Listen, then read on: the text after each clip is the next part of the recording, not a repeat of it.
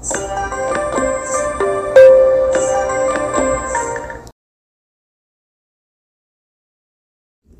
భూతం. లలితాపురం అనే గ్రామం చెరువుకట్ట మీద వందేళ్ళ నాటి పెద్ద ఊడలమర్రి చెట్టు ఒకటున్నది. ఒక రోజున చిలిపిక అనే భూతం ఎక్కడి నుంచో వచ్చి ఆ మర్రి చెట్టు మీద చేరింది. అది వట్టి అల్లరి భూతం. ఇతరులను ఆట పట్టించడం అంటే దానికి మహదానందం. ఒకనాటి సాయంకాలం వేళ ఏడుకొండలు రామనాథం అనే గ్రామస్తులిద్దరూ మరి చెట్టు కిందకి వచ్చి కూర్చున్నారు. ఏడుకొండలకు పెద్ద పిలక ఉన్నది. చిలిపిక వాడి దగ్గరకు పోయి పిలక పట్టుకొని లాగింది. ఏడుకొండలు అబ్బా అంటూ మూలిగి రామనాథం కేసి కొరకొరా చూస్తూ ఏరా నా పిలక పట్టుకొని లాగుతావా? అని రామనాథం చంప పగలగొట్టాడు. దానితో రామనాథం రెచ్చిపోయి ఛీ నీ చచ్చు పిలక నేను లాగడమేమిటి? అయితే ఉండు అంత పని చేస్తాను అంటూ ఏడుకొండలు పిలక పట్టుకొని బలంగా గుంజాడు. తర్వాత ఇద్దరూ కలబడి తిట్టుకుంటూ కొంతసేపు తన్నుకొని గ్రామ మునసబు దగ్గరకు బయలుదేరారు. చిలిపిక పట్టలేని ఆనందంతో గాలిలో అదృశ్యంగా తేలుతూ వాళ్ళని అనుసరించింది. వాళ్ళు వెళ్ళేసరికి మునసబు చెంచయ్య రచ్చబండ మీద కూర్చొని చుట్టకాలుస్తూ అక్కడ చేరిన వాళ్ళతో మాట్లాడుతున్నాడు. ఏడుకొండలు మునసబుకు జరిగిన సంగతి చెప్పి అయ్యా నాకు చేసిన అవమానానికి గాను తమరు ఈ రామనాథంగాన్ని గట్టిగా శిక్షించాలి అని కోరాడు. అప్పుడు రామనాథం మునసబుతో అయ్యా వీడు చెప్పేవన్నీ పచ్చి అబద్ధాలు. చేయని నేరం నా మీద మోపి చంప మీద కొట్టాడు. నేను కోపం పట్టలేక వీడి పిలకలాగాను అన్నాడు. వాళ్ళు చెప్పేది వింటూ మునసబు కాలుతున్న చుట్టను పక్కన పెట్టాడు.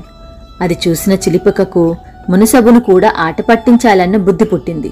అది కాలుతున్న చుట్టను తీసి మునసబు చొక్కా జోబులో వేసింది. ఏదో తీర్పు చెప్పబోయిన మునసబు తన జోబులోంచి పొగరావడం చూసి కంగారు పడి జోబులో చెయ్యి పెట్టేసరికి కాలుతున్న చుట్ట అతడి చేతిని చురుక్కుమనిపించింది. దాంతో మునసబు లేచి నిలబడి చెయ్యి విదిలిస్తూ ఏడుకొండలు రామనాదాల మీద మండిపడి అసలు ఈ సంవత్సరం మీరు భూమి శిస్తు కట్టాలనుకుంటున్నారా?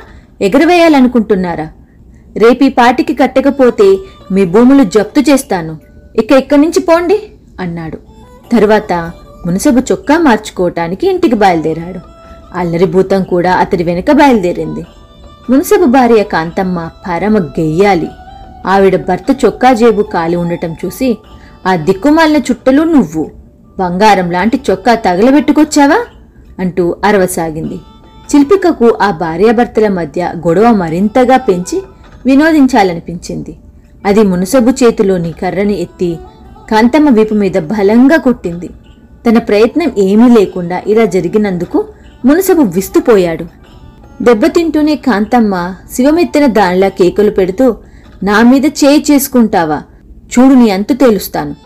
మొన్నటికి మొన్న కట్ట కింద గురవయ్య దగ్గర ఐదు వందల వరహాలు లంచం తీసుకుని అతడికి అనుకూలంగా తీర్పు చెప్పిన సంగతి పది మందికి చెప్తాను అంటూ వీధిలోకి పోయి జనాన్ని పోగు చేసి భర్త లంచగొండితనం గురించి అందరికీ చెప్పేసింది.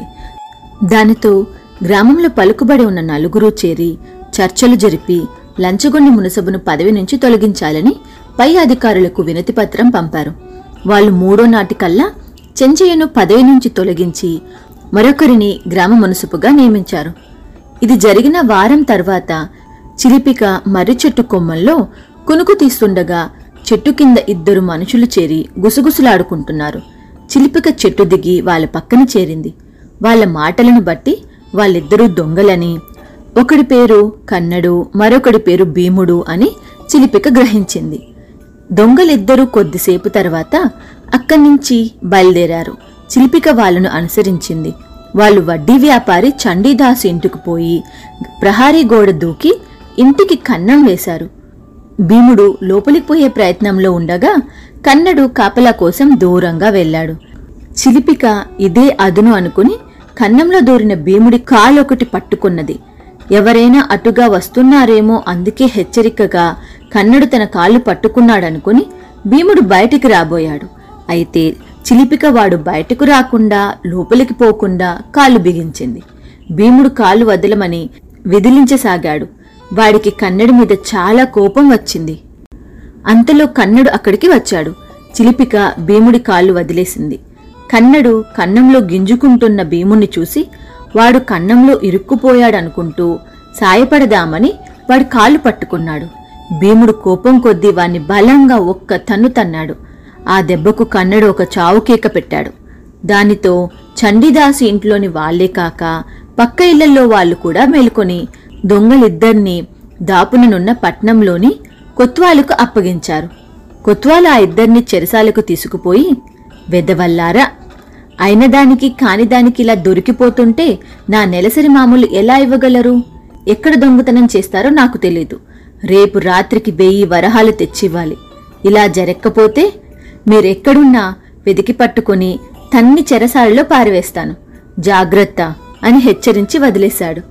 ఇది చూసిన చిలిపికకు కొత్వాలు ఎంత లంచగొండో అర్థమైంది. అది కొత్వాలుకు తగిన విధంగా బుద్ధి చెప్పాలి నిశ్చయించుకున్నది. మర్నాటి రాత్రి కన్నడు భీమడు అర్ధరాత్రి వరకు ఎక్కడైనా దొంగతనం చేసేందుకు ప్రయత్నించి సాధ్యపడక వచ్చి మర్రి చెట్టు కింద దిగులు పడుతూ కూర్చున్నారు. ఇది గమనించిన చిలిపిక జమీందారింటికి పోయి కొన్ని నగలు మూట కట్టుకొని వచ్చి చెట్టుపై నుంచి దాన్ని వాళ్ళ మీదకి జార్చింది. ఆ మూటలోని నగలు చూసి దొంగలిద్దరూ ఏ దేవతో తమను కరుణించి వాటిని ప్రసాదించిందనుకుంటూ కొత్వాలకు కొన్ని నగలను మామూలు కింద ఇచ్చారు. కొత్వాల భార్యకు నగలు పిచ్చి జాస్తి. ఆమె ఆ నగలన్నీ అలంకరించుకొని సాయంత్రం వేళ జమీందారింటికి పేరంటానికి వెళ్ళింది. జమీందారు భార్య తన నగలు కొత్వాలి భార్య ఒంటి మీద ఉండటం చూసి ఆశ్చర్యపోయి తన నగలు పెట్టె తెరిచి చూసుకున్నది. అందులో నగలంటూ ఏమీ లేవు. జమీందారు భార్య ద్వారా సంగతి తెలుసుకొని కొత్వాలు వారిని గట్టిగా ప్రశ్నించిన మీదట ఆమె ఆ నగలు రాత్రి తన భర్త తెచ్చినట్లు చెప్పింది. జమీందారు కొత్వాలను పిలిపించాడు. ఇంతలో కన్నడు భీముడు తమ వంతు నగలను అమ్మబోయి దొరికిపోయారు. ఈ విధంగా దొంగలతో పాటు కొత్వాలు కూడా చెరసాల పాలయ్యాడు. ఇది చూసి చిలిపికకు కలిగిన ఆనందం అంతా ఇంతా కాదు. ఒకనాడు నలుగురు గ్రామస్తులు మర్రి చెట్టు కింద కూర్చొని పిచ్చాపాటి మాట్లాడుకుంటున్నారు. మాటల సందర్భంలో ఒకడు గ్రామంలోని పండితుడు మాంత్రవేత్త అయిన జ్ఞానదీప్తుడి ప్రసక్తి తెచ్చాడు. ఆయనకు తన నాలుగేళ్ళ మనవడంటే ప్రాణంతో సమానం. ఒక్క క్షణం కూడా వాణ్ణి విడిచి ఉండలేడు. చెట్టుపై నుండి ఇది విన్న చిలిపికకు ఆ పండితుణ్ణి ఒక ఆట పట్టించాలన్న కోరిక కలిగింది. అది తక్షణం బయలుదేరి ఇంటి పెరట్లో ఆడుకుంటున్న పండితుడి మనవుణ్ణి తీసుకుని ఒక పండ్ల తోటకి చేరింది. అక్కడ అది పిల్లవాడి ముందు కొన్ని జామ పండ్లు మామిడి పండ్లు ఉంచి ఏం జరుగుతుందో చూద్దామని దాపులనున్న ఒక మామిడి చెట్టుపైకి పోయి కూర్చున్నది. కొంతసేపటికి జ్ఞానదీప్తుడు మనవణ్ణి వెతుకుతూ నలుగురు గ్రామస్తులతో అక్కడికి వచ్చి పండ్లు తింటూ కూర్చుని ఉన్న మనవణ్ణి చూసి ఆశ్చర్యపోయాడు. పిల్లవాడు అక్కడికి చేరడం వెనుక ఏదో నిగూఢ రహస్యం ఉన్నదనే అనుమానం ఆయనకు కలిగింది. వెంటనే జ్ఞానదీప్తుడు పక్కన ఉన్న వాళ్ళను దూరంగా వెళ్ళమని చెప్పి కర్రతో నేల మీద ఒక వలయం గీసి మంత్రం పఠించి చిలిపికను రప్పించాడు. చిలిపిక వణికిపోతూ పండితుడి పాదాలకు నమస్కరించి నిలబడింది.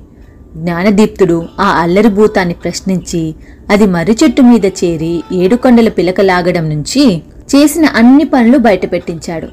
తర్వాత ఆయన చిలిపికతో ఇంతవరకు నువ్వు చేసిన అల్లరి పనుల వల్ల గ్రామానికి చాలా మేలు జరిగింది. లంచగొండైన మునసబు కొత్వాలు తగిన విధంగా శిక్షించబడ్డారు. కాని ఇప్పుడు నువ్వు నా మనవుణ్ణి అపహరించి ఇక్కడికి తీసుకురావడం మాత్రం చాలా చెడ్డ పని. అందుకుగాను నీకు స్వల్పమైన శిక్ష విధించబోతున్నాను అన్నాడు. స్వల్పమైన శిక్ష? అదేమిటో సెలవివ్వండి స్వామి. అన్నది అల్లరిభూతం భయపడుతూ. నువ్వు మరుక్షణాన ఈ ప్రాంతాల నుంచి వెళ్ళిపోవాలి. ఈ గ్రామానికి చుట్టూ పది ఆమడల దూరంలో ఎక్కడా కనిపించకూడదు అన్నాడు జ్ఞానదీప్తుడు. ఆ వెంటనే చిలిపిక మహాప్రసాదం స్వామి అంటూ గాలిలోకి లేచి అక్కడికి ఇరవై ఆమడ దూరంలో ఉన్న కొండకేసి ఎగిరిపోయింది.